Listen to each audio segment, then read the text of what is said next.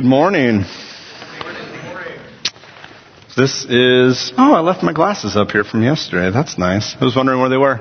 Right here. Look at that, I can see. Uh, this is the first time I have ever preached in front of this pulpit, and I can already tell you I don't feel manly enough. Um, I tried. Like I, I kind of dressed like the brawny man today. I got the beard, I got the flannel, I got the jeans. I'm like, I'm going to make it so that I feel manly enough to preach behind this pulpit. It didn't work, and just kind of look at it now.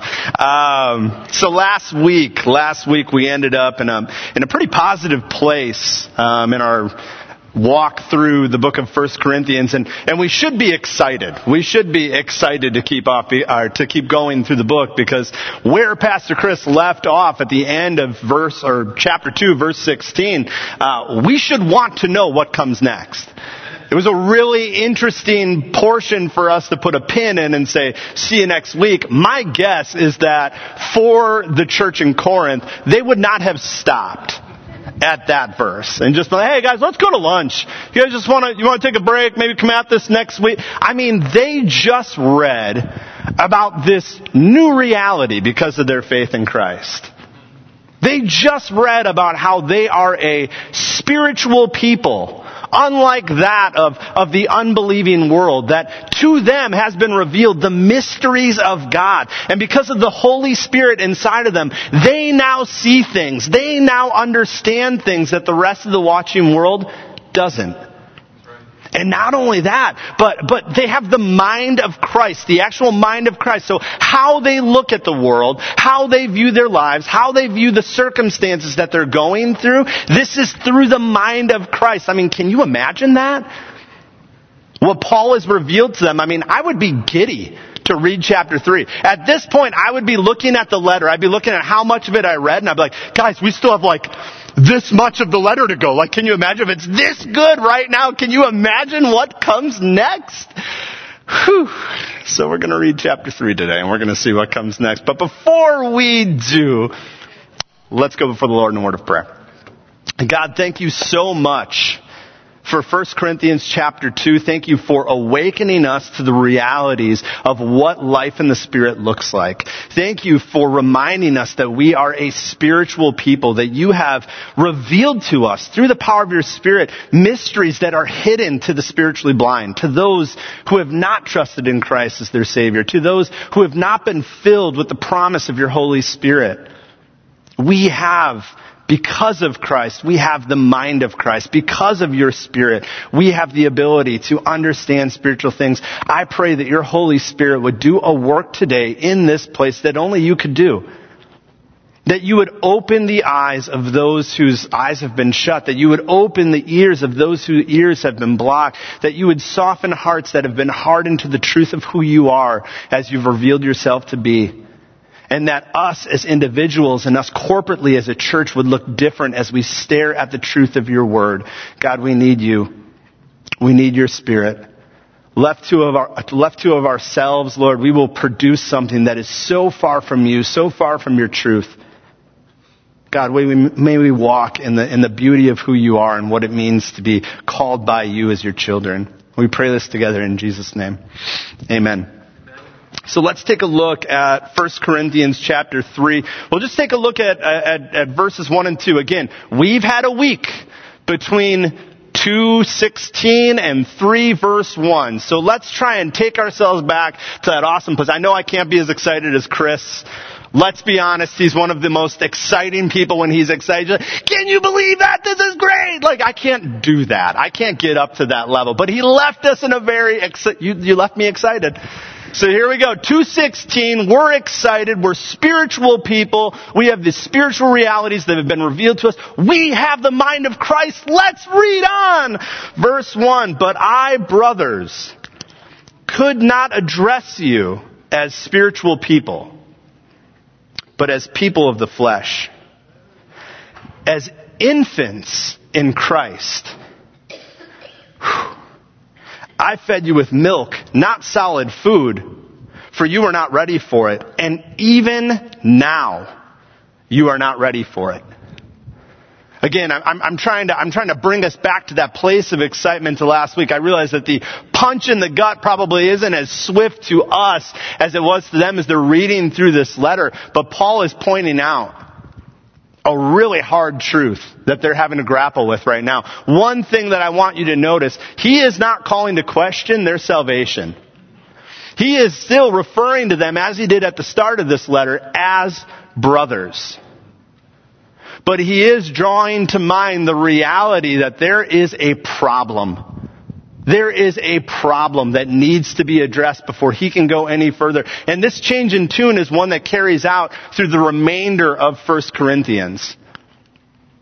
This change in tune is one where Paul is going to go through issue by issue by issue by issue and say, guys, we gotta talk. Because yes, you are my brother, but you are not living as my brother. So while the salvation of the Corinthians remains secure, Paul points out that their spiritual lives were starving. Here, here Paul says, instead of addressing you as spiritual people, these people that we just described in chapter 2, these, these spiritual people who, who see these spiritual realities that have been revealed to them by God's Spirit, a, a people with the mind of Christ, I'm unable to do that. And instead, I have to address you as people of the flesh, as infants in Christ, still dependent upon spiritual milk, unable to digest anything more than the most basic truths of the faith. Now you may hear that and think, man, Paul, take it easy. I mean, you're really kind of coming down hard on the church in Corinth here. Like, is there a, is there a lighter way you could have approached that? Like, hey guys, we're all brothers, but uh, we, we got this little thing over here that we got to talk about. You need to understand. Paul is addressing a people that he personally went to and lived with for a year and a half. So he's got investment here right? These are, this is a church that, that he poured into. And when he left, he left them in the best possible place, right? Shortly after he left, Apollos came in. And not only that, but it says back in chapter 1 verse 12, uh, that there are people who are, who are claiming the, the teachings of Peter as well. And not only that, but some of them even say, well, you know what, we, we followed Jesus. We got to sit underneath the teachings of Jesus. And so this church has had every advantage. And yet they have failed to take advantage of it up to this point. They have had amazing teaching. They have had the, the authors of scripture pouring into them personally. Some of them have sat underneath the teachings of Christ himself and yet when Paul addresses them today, he doesn't address them as, as, as men and women who have grown up in the faith, but as spiritual babies. Now, we love babies. Some of you don't. I pray for you, but I love a good baby. Love a good baby, especially if it's my baby. I got I got the joy last night of being able to uh, hang out with Lucy Marie. It was just me and her for her uh, for her first birthday last night. We were just hanging out. We were playing on the ground, and she is just such a cute baby. Those of you who work with her in the nursery, where I, I know there's some of you in here who work with her in the nursery, like she's actually not a cute baby. She cries the entire time for you, but for me, she's a very cute baby, and she never cries, and it's great. And so we're playing on the ground and she's doing that whole grunt wrestle thing and she's like crawling over to me and like tackling me. It's just this cute moment. I'm like, man, babies are the best. You know when babies aren't the best though? When they're 35. I mean, take everything that Lucy is, take everything that Lucy does, take everything that I look at, I'm like, oh, look at her, she smushes up her cupcake on her birthday. Not cute when you're 35. Oh, look at her crawling on the ground and she just kind of fell over on her face. Not cute when you're 35, right? And this is the picture that Paul gives here. You, you are alive in Christ. You are, you are alive from a standpoint that your salvation is secure, but you are spiritually weak. You are spiritual infants. You should be walking. You should be running. You should be teaching. You should be thriving. And yet while you are spiritually alive, you are suffering from spiritual failure to thrive. And so if we want to take a look at Paul's tone, I think it's more than justified from somebody who has spent so much time pouring into this people. So much time desiring to see them run after the things of Jesus. And yet here he is addressing them in the most basic things of what it means to be a follower of Jesus saying, guys, what happened? Guys, what happened? You're my brothers, but you're babies. So that's what we see here. And how could Paul make such a judgment call about their spiritual lives? He simply had to look at the fruit that their lives were producing. And we see that in verses 3 through 4. For you are still of the flesh. For while there is jealousy and strife among you, are you not of the flesh and behaving only in a human way? For when one says, I follow Paul, and another, I follow Apollos, are you not being merely human? So here we see that though the Corinthians were spiritually alive through their faith in Christ, their spiritual lives were producing dead fruit. Here Paul says, you are still of the flesh. Again, not in the sense that their salvation was in question, but in the sense that their lives failed to reflect the faith that they had been called to. Their actions, their attitudes, their motivation, their treatment of one another, their division as a body, all of these things did not reflect Christ, but instead, it actually resembled somebody who didn't know Christ at all. That's what he means when he calls them still of the flesh. It's that part of us that's still alive in us after we come to Christ that we are called to deny, that we are called to put to death. And what he's saying is that the flesh in you is alive and well. And if I am looking for uh, uh, fruit in your lives, I see fruit of the flesh, not fruit of the spirit. I see a reflection of that dead self who we are called to put to death on a daily basis and not the spiritual self which we are called to feed on a daily basis. And while there was still grace for their sin because of their faith in Christ, their growth as a follower of Christ was greatly hindered as they remained in their sin. In short, they had saving faith, but they failed to live it out, which is not the faith that they had received from Paul. We know this because as we see in Colossians 2 verses 6 through 7, Paul says, therefore, to the church in Colossae, therefore, therefore, as you have received Christ Jesus the Lord, so walk in him so you've received this truth of the gospel. You've received this truth about who Jesus is, what he did for you, the life he lived that was perfect for you, the death that he died which was in your place, the resurrection that took place to ensure your eternal hope. You have received this. You have believed this. You have made it your own. Now, as you have received Christ Jesus the Lord, walk in him. Live in this truth. Allow this truth to bleed down into every part of who you are and how you live. Don't just receive this and believe it like, yes, I know, I, I, I know, Jesus died for me, that's great, now I'm gonna go live my life. No, because of what Jesus did for you, because of the faith that you have received, walk in it. Allow it to be the filter through which everything else in your life, everything that you are about who you are and how you live goes through. So as you have received Christ Jesus the Lord, so walk in Him, rooted and built up in Him and established in the faith, just as you were taught, abounding in thanksgiving. This is the gospel that Paul brought with him to Corinth. This is the gospel that the church in Corinth was founded upon. And so when Paul comes a calling a few years later and writes this letter, he is not writing to say, why aren't you guys believing in the gospel? He's saying, why are you guys not living in light of the gospel? What happened? What happened? You are a spiritual people who are living as spiritually dead. And your fruit, your fruit is following suit. That's why Paul says in 1 Corinthians chapter 6 verse 20, you are not your own, for you are bought with a price. In Romans 6:18 when he says, "We have been set free from sin and have become slaves to righteousness." Or in Romans 12:1 where he calls us to present ourselves as living sacrifices to God as our spiritual worship. And yet for the Corinthians, their faith that they had received had yet to become realized in their lives. And as a result, it was a malnourished faith, producing little to no earthly fruit. And then he gives some very specific examples of the fruit. And I know sometimes it's easy for us um, to get lost in this part of the text because their specific fruit doesn't necessarily specifically apply to us and it feels a little weird. But let's not lose sight of what's really happening and what Paul is really calling out here, okay? So he gives the specific examples. He says, you display your flesh in your jealousy of one another.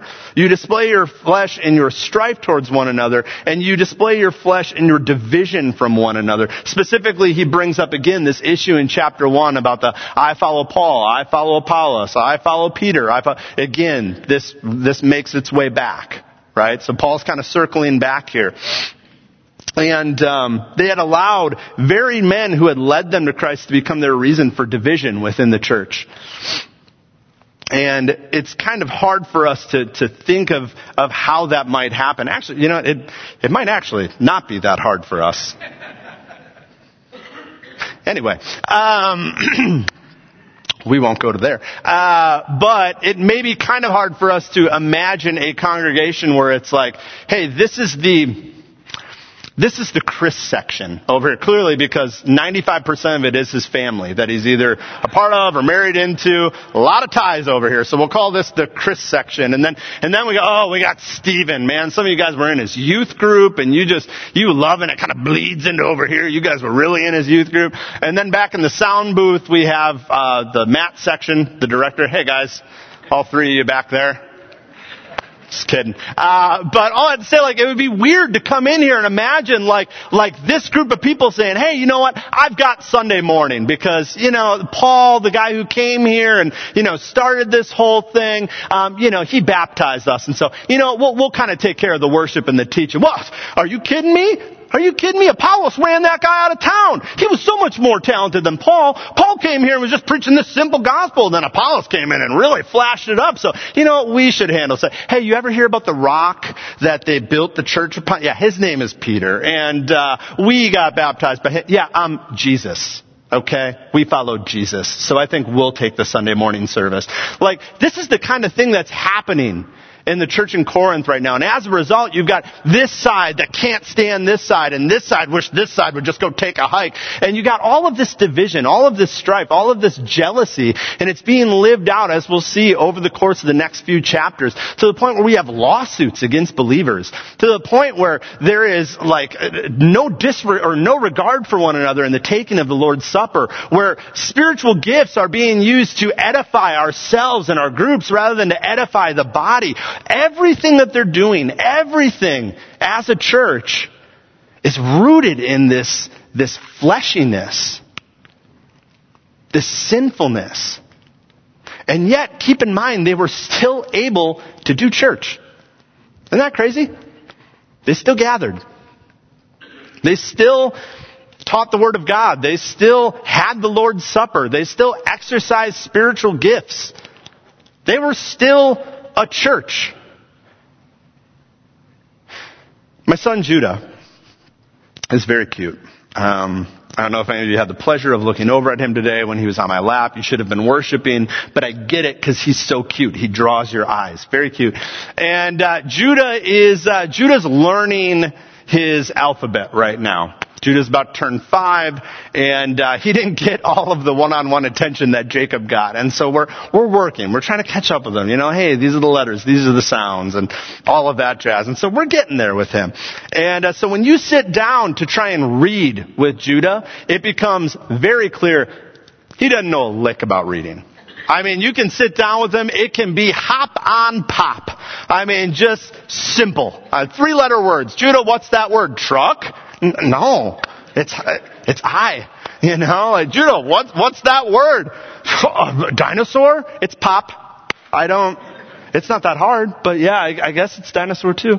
Um, and yet, it's amazing when we sit down and we read Goodnight Moon, or when we sit down and we read Corduroy books that we have read already, the parents are like, oh yeah, I know, I thought my kid was genius, and then I realized they weren't, I just switched books, right? These books, these books that they have read over and over and over and over, to the point when they bring them to you, you're like, can we just do another book? Like, I get, like, I don't even need to open up Goodnight Moon. I get it. Good night, Rush. Good night, Mush. Good night, nobody. Good night, Hush. Good night, okay, whatever. Like, bears, chairs.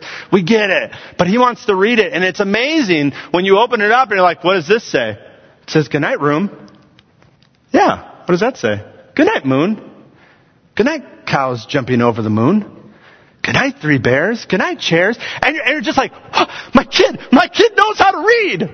Does he? No. No. Trust me, he doesn't. What he knows how to do is to mimic mommy and daddy. He's heard us read so many times these two books that he can now kinda read them back to us. And yet, if you really listen, if you get to the long lines, especially in corduroy, you realize, wait, he kinda knows what it says. He kinda knows what the words are, but not really. Judah is to reading what Corinth was to church. They had seen some amazing teachers come through. They had seen some amazing men of the faith. They had learned under the best of the best, who we still read today. The inspired authors of scripture have founded and poured into their community year after year after year after year. And they were pulling off church in the same way that Judah pulls off reading Goodnight Moon. He saw it happening. He heard the words. He memorized it. And he can get the gist. And in the same way, we see a church playing church without the fruit of what the true church of Jesus Christ, empowered by the Holy Spirit, should be producing. Because when you listened, when you really listened to who they were and how they were living, when you just poked at a few things or pulled back a couple of layers, what was revealed was fruit that was rooted in flesh. Fruit that was rooted in sin. And so before Paul goes any more to talk to the spiritual man, he needs to talk to a fleshy people and say, guys, we need to address this. Because this is not reflective of this. This does not reflect the new life in Christ, the mind of Christ. The spiritual man who uncovers the spiritual realities of God and lives in light of them. This reflects you. This reflects who you were. This reflects who you used to be and how you used to live. And you may look like a church. You might even smell like a church to an outsider, but you do not reflect the fruit of the Holy Spirit. And how you do church and in how you treat one another. I have no idea where I am in my notes now. Let's just go to verses 5 through 9. Feels like a good place to be. What then is Apollos? What then is Paul? Servants through whom you believed as the Lord assigned to each. I planted, Apollos water, but God gave the growth. So neither he nor he who plants nor he who waters is anything, but only God who gives the growth. He who plants and he who waters are one, and each will receive his wages according to his labor. For we are God's fellow workers and you are God's field, God's building. That verse 9, Stephen's really going to unpack the meaning behind this and, and, and how it plays into the next part of, of, of Corinthians next week. I'm looking forward to that. Um, but here, Paul really gets into the solution of a lot of the issues that we see within the Corinthian church. Both here, the one that he addresses with this division and this jealousy and this strife, and also the ones that, that carry on into other issues that we're going to see pop up into the church. And the solution that Paul presents is stop looking at life with your human eyes and start looking using your spiritual eyes. In short, what Paul says is your heroes of the faith you identify with are merely tools in the Father's hand. He's giving them context. He's, he's helping them to see this issue. He's pulling back the layers of this issue and saying, guys, if you were to just look through this through spiritual eyes, you would see this differently. You would approach this differently.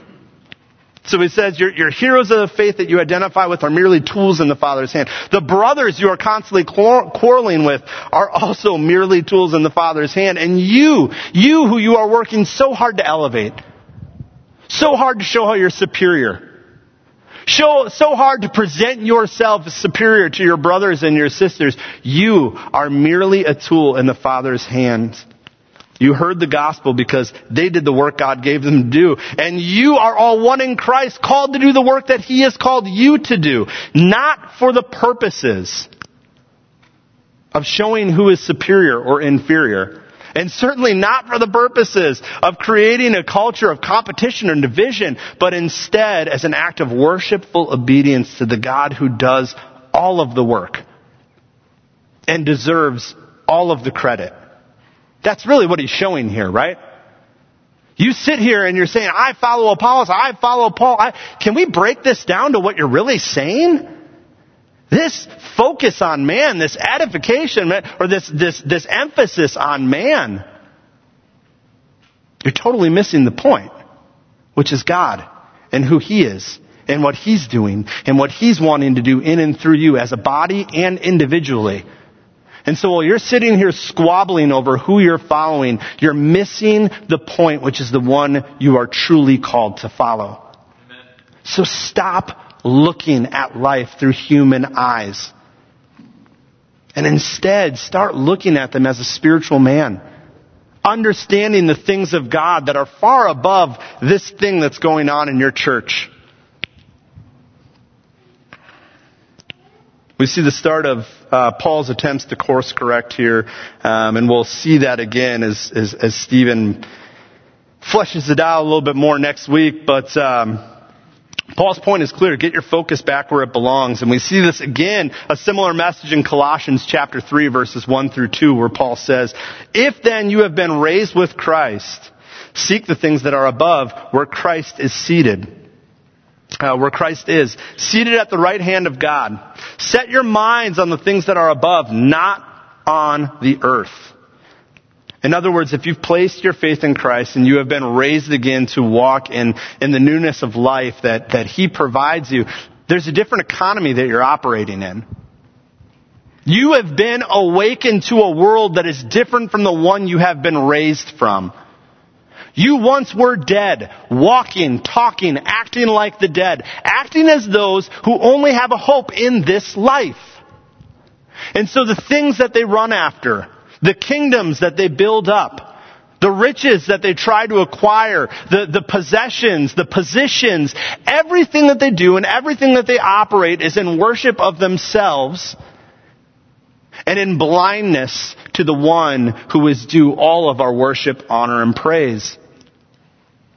And what we see here in Corinth, what we see here in Colossae is Paul saying, guys, look up. Look up. You know the truth of what Christ did for you, and that's great. You are my brothers because of that. But look up. Stop now, like, like denying how the reality of this truth impacts your life here today. Stop denying how the reality of the gospel plays itself out in every situation that you encounter in your life here on earth. Stop acting like your only act of spiritual worship was placing your faith in the death of Jesus. But instead, the faith that you have received, walk in. Live in it. What does what Jesus did for you mean for your job? What does what Jesus did for you mean in light of your role as a mom? What does Jesus and His work on the cross mean for you in light of who you're called to be as a son or as a student? What does it mean in light of who you are called to be to the world around you? What does it mean in light of how you are called to relate to one another and love one another as the body of Christ? Paul is begging the people look up. Just in this one issue, if you were to look at God as the, as the waterer, as God as the worker, as God as the one who is doing everything, then you would be forced to take your eyes off of yourself to take your eyes off of man, to take your eyes off of your issues with one another, and instead to stare intently on the face of the one who you serve, and to respond with a lifestyle of worship, of work, to the one who is worthy of all glory, honor, and praise. Look up, church. That's what Paul is asking his people to do today. Look up. 216 was such a beautiful verse um, telling us that we've been given the mind of Christ. That's awesome, right? We have been given the mind of Christ. Like when you are spiritually awakened to the reality that you in of yourself cannot save you. When you are spiritually awakened to the reality that what Christ did for you, you cannot do for yourself. And so you are called to place your faith in the one who lived, died, and rose again as your eternal hope. When you do that, He puts His Spirit inside of you. And you are given the mind of Christ. And what we see here is that it's possible to not feed that mindset. What we see here is that it's possible to starve the mind of Christ, to starve the spiritual side of you, to take that which has been put in you and not feed it. But instead to live in light of your flesh, to live in light of the desires that you have been lifted from, to look back down to the filth that you've been called away from, and to not live in light of the faith that you've been called to walk in. And it's interesting when we focus on the mind of Christ that we have been given. I think we have to look and say, well, what was the mind of Christ focused on? And we know that from the life of Christ, that the mind of Christ was always set on the work that God has assigned him to do. When you look at Luke 249, we have a frantic Mary, right? They, they came to Jerusalem, uh, they did the, the Passover thing, and now they're heading back to where they live. And all of a sudden, Mary looks around and says, where's Jesus? Where's, anybody see Jesus? When's the last time anyone has seen Jesus? Oh, I don't know, Mary, it's been a little bit oh my, right? So she goes on mom mode. Like it, we, it happens when I'm at the mall and Jack is out of some containment device for three seconds. And she's like, where is Jack? Like it, it always happens the same way. Not so much here. I just assume that all of you are watching him. And if you're not, can we just agree right now that when my son is loose, you're watching for him? He scares me. He should also scare you. Anyway, um, so he, she looks around, she says, where's Jesus? So she runs back into Jerusalem. She's checking at all of her friends' house that they visited. Nobody's seen Jesus. And finally, she ends up into the temple. And she sees him and, and, and kind of confronts him a little bit. So basically, Jesus, where have you been? And he looks at her and, and, and Luke chapter 2 and says, what do you mean? Don't you know that, that I would have been in my father's house? And another rendering of that passage is, don't you know that I would have been about my father's business? Like, how could you have not thought that I would be here? Not out of disrespect to his mom, but out of like, mom, how, how do you not know that I'm operating in this wavelength? That this is who I am and what I am about. So from our, our earliest words of Jesus, we see that He is all about the work and the will of His Father. We see this most clearly depicted in Gethsemane, right? Jesus facing His death, knowing that His impending demise was just moments away. And what does He say? He says, Father, if it's possible, take this cup from me. In other words, I don't want to do this. I don't want to do this. This is really going to be painful. So if it's possible, could we do it another way? And yet, not my will, but your will be done. This was the mind of Christ. To be about the work of God, to be about the will of God. And why? We see in John 17 why. Look with me at verses 1 through 5. When Jesus had spoken these words in the high priestly prayer, so this is one of the last um, this is one of the last times we hear from Jesus at length. And so this is his prayer to the Father, knowing that his end was coming soon. He says, when Jesus spoke these words, he lifted up his eyes to heaven and said, Father, the hour has come. Glorify your Son that the Son may glorify you. Since you have given him authority over all flesh to give eternal life to all whom you have given him, and this is eternal life, that they know you, the only true God, and Jesus Christ whom you have sent. I glorified you on earth, having accomplished the work that you gave me to do, and now God glorify me in your own presence with the glory that I had with you before the world existed. Point being, the mind of Christ was fully set on glorifying his Father by accomplishing that which he had called him to do. To have the mind of Christ. It's great to say that we have it. But you have the mind of Christ. Awesome. What does that mean? To have the mind of Christ is to be about the work of the Father. To be about carrying out the will of the Father. All for the honor and glory of the Father. And as Paul pointed out, this was not the mindset for the church in Corinth. My question for us today is do we have this mindset? Guys, is this our mindset? Because we can be giddy about chapter 2. We can be giddy for those of us who have placed our faith in Jesus about being a spiritual people. Hey, we see things that unbelievers don't see and, and oh, we, we understand the, the things of scripture and man, we're in a good Bible teaching church and boy, we, we just must be this great spiritual people. Well guys, these are realities that have been presented to us. These have been, these are realities that are open to us. But is this a reality that we're feeding? Is this a reality that we're walking in? Is it a truth that we acknowledge or is it a truth that we are living? Because the faith that we have received is more than mere truth to be acknowledged. More facts to be, more than just facts to be believed, but it is a faith that we have been called to live in, to walk in. And when we don't, when we acknowledge with our lips the reality that Jesus Christ is Lord and Savior, but we do not live as though He is our Lord and Savior, we starve the very Spirit that He put inside of us. And the fruit that comes out of us is fruit that reflects, reflects the old man that he died for, not the new man who was raised to walk in the newness of life that his death provided for us and his resurrection gifted to us. Where are we? Individually, corporately. I love that we go to a church that preaches the word and preaches it hard. I love that when I came and, and I said, hey, I, I don't really have any flashy curriculum. I'm just going to kind of teach through the word. Everyone was just like, praise the Lord. That's great.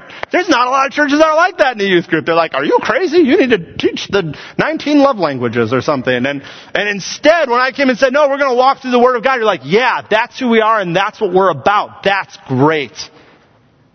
That is great.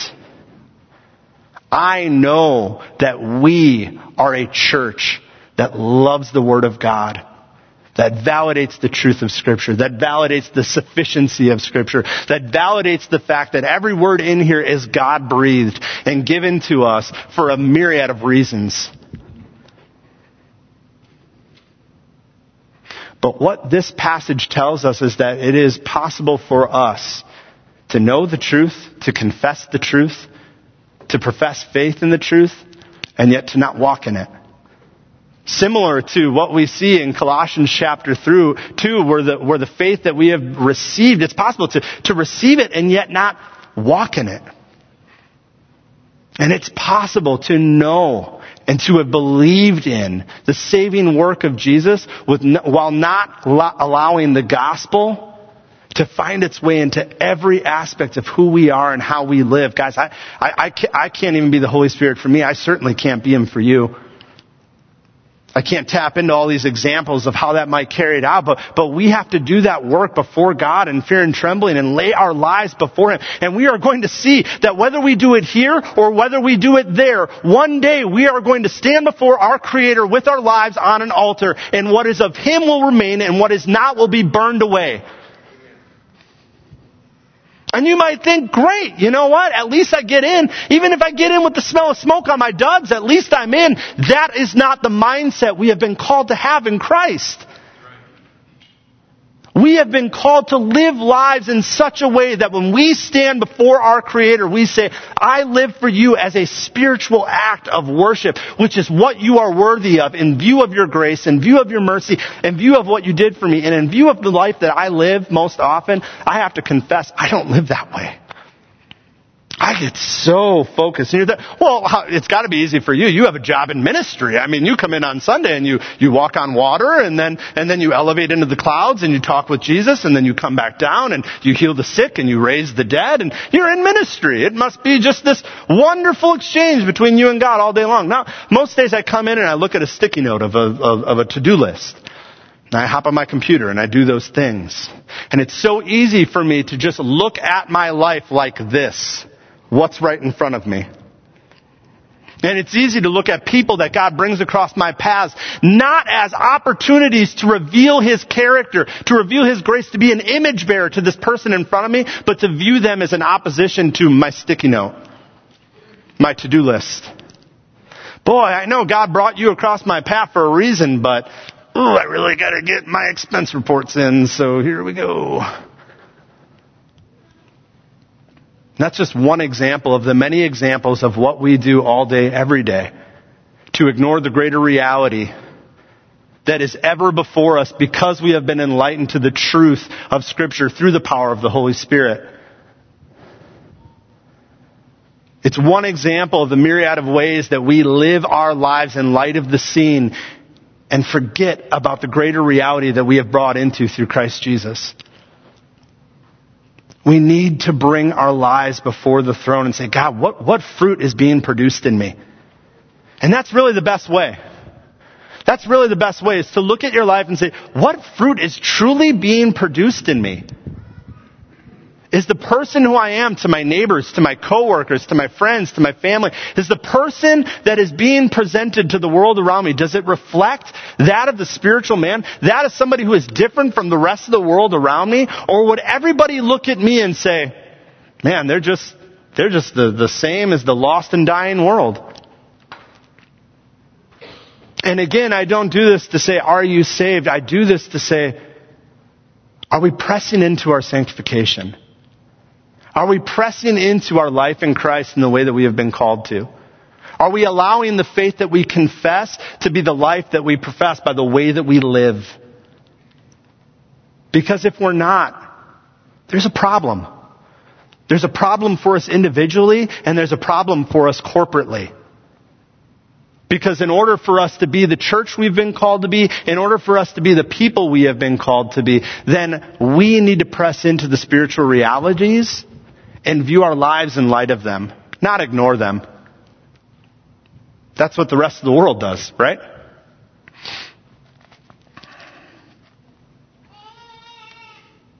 So again, just a couple questions before um, I close. Do we live our lives with human eyes, focused on this world and the things of it, or are we about the things that we have been called to be about? Do we operate as spiritual people, living in light of spiritual realities of the unseen world? Or do we operate as the spiritually dead, failing to connect our new life in Christ to everyday life that we live? And again, if we're not sure, we just simply must look at the fruit. Is it fruit that reflects faith that is being lived out in the power of the Holy Spirit? Or does it reflect something else? Does it reflect fruit of the flesh? Now, Paul's solution that he gives here, Paul's solution that he gives in, in Colossians is for us to turn our eyes upward, right? To look up. And I think sometimes we can acknowledge the truths and the realities of, of the unseen, of the spiritual world. We, we can acknowledge them, but, but a lot of times we don't, we don't view our lives in light of them. We don't live our lives in light of, um, man, what, what awaits us at the end of our life. We don't live our lives in light of the power that is at work within us. We don't live our lives in light of the fact that one day we will stand before a judgment seat and give account for our lives and receive rewards based on how we live. Like, we don't even like talk about that as Christians. It's like, we're like, oh, well, talk about rewards. Oh, that sounds a little, it's in there. And we're supposed to live our lives like we're going to receive them. We can't deny that. We're going to talk about that last week. Sorry, Stephen, wherever you are for feeling, stealing your thunder. But if we are not living in light of them, what are we living for? If we are not living in light of the things that Scripture calls us to live for, then what are we living for? To live in that way is not even to live biblically. And so we must. Matt Volenko, you must look up and live in light of these spiritual realities. One of the best chapters in all of scripture that I feel does that for me, because again, I, I, I, tend to live my life in terms of comfort. I want to be comfortable all the time. Um, I don't, I don't want to be inconvenienced. I just want to be, I just want to be comfortable. I want to know that I'll have enough food and that the AC will be set or the heat will be set at the right temp and my, my comfy sweatpants will always be washed and I will always have whatever I want to drink or eat in the refrigerator and I just, I, ugh, I just want that. And so I kind of live my life uh, so often. When I start focusing on the seen, it's, ooh, how do I get back to that place of comfy? I even bought these new stretchy jeans. They're very comfy. We just decided today, me and a couple guys in the, in the youth group decided these are like legging, like yoga pants for guys. They're just, they're the most comfortable things I've ever put on my body. Comfort. I don't want 100% cotton jeans. I want comfort jeans. They're great. Those are the things that I tend to live in light of. And I try, and I tend to ignore the spiritual realities that are above us, that are before us, that are awaiting us. And Revelation 4 is one of those chapters where it's like, man, when you, when you really stare intently at this, it's hard to ignore, um, that there is, that there are realities that are greater than us that should, that should define us more than what they do. Uh, that should transform us more than what they do. And so I'm about to read uh, John's John's vision of stepping into the throne room of God. And honestly, I want to read chapter 5 too, but I won't do it for you because that's a long time to hear me read. Not the best reader. Um, but John chapter 4 starts this picture. I encourage you, go read John chapter 5 too. And I know that sometimes when we read through Revelation, it's real easy where it's like, ah, they're talking about horns again. They're talking about beasts with eyes, and I don't know what that means, and is that Rome or is that Greece? I don't really know. Blah, blah, blah. Just stop. Let's just rise above the debate for a second and just get a vision of what is. This is John. God is showing him this. The Spirit is inspiring him to write this. This picture of the throne room of God in human language to, to, to, to describe the divine. Good luck. So we have these pictures that don't make sense to us. We have this beauty that is so far above us. And I don't want to get lost in the weeds of the debate. I just want you to look intently upon this scene and take from it what you can because I think in it lies a view of God that I oftentimes miss in my day. And I elevate me above him because I don't see in light of him and who he really is. That wasn't even a real sentence. I'm just going to read Revelation chapter 4. You would think that I would have something there, but I don't.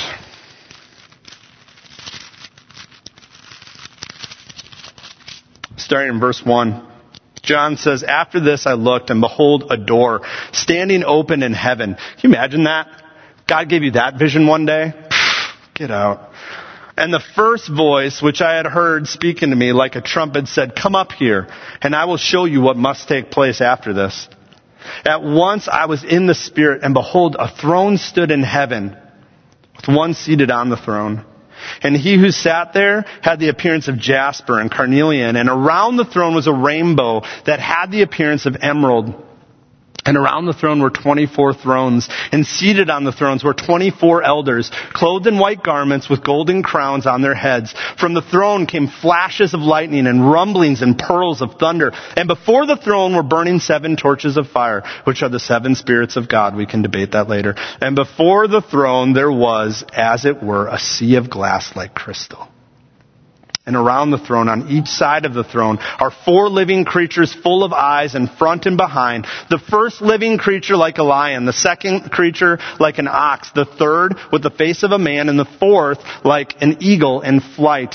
And the four living creatures, each of them with six wings, are full of eyes all around and within. And day and night they never cease to say, and day and night they never cease to say, Holy, holy, holy is the Lord God Almighty who was and is and is to come. And whenever these living creatures give glory and honor and thanks to him who is seated on the throne, who lives forever and ever, the 24 elders fall down before him who is seated on the throne and worship him who lives forever and ever. They cast their crowns before the throne saying, worthy are you, our Lord and our God, to receive glory and honor and power for you created all things and by your will they existed and were created. Church, Hallelujah indeed. Church, we will one day stand before that throne. Some of us to give account of the lives that we live for Him, others to give account of why we never placed our faith in Him. So wherever you're at today, this picture matters for you. Wherever you are at today, whether one day you will worship before this throne or the one day your lives will be brought before Him to see what works were of Him and what works weren't. Whether one day you will stand before Him to give an account of why you didn't place your faith in His Son to be the sacrifice that sufficiently paid for your sins. We will stand before this throne. This is real. This isn't some figment of John's imagination. This is him being led by God to a place that we will all one day be. And so our lives are to be lived in light of this reality. to be lived in light of the fact that one day our race will bring us to this place. Look up. And let's let the realities of the spiritual things that we have been called to, that we have been enlightened to, inform the way that we live our lives here. Not knowing how soon will come the day when Jesus puts his foot down on the mount, or how soon will come the day where our lives will come to an end and we will be standing before him. Either way, let's live this day in light of that day and the one whom we will meet. Let's pray. Father, I pray that if there is anyone here who does not know you, that today will be the day when they cry out to you and say, Lord, I am a sinner. And I confess my need for Jesus as my Savior. And I make you the Lord and Savior of my life. I make you first in my heart. God, I pray that that will be, that that will be said of every man, woman, and child in this room today who does not know you but for the saints, for the brothers, for the believers. God, I pray that we would live in light of the beauty of who you are, of the beautiful realities that you have awakened us to in Christ Jesus. And that your Holy Spirit would do a work in us as individuals and in us corporately that only you can do. That we would be a people passionate to live for you. I pray this in Jesus' name. Amen.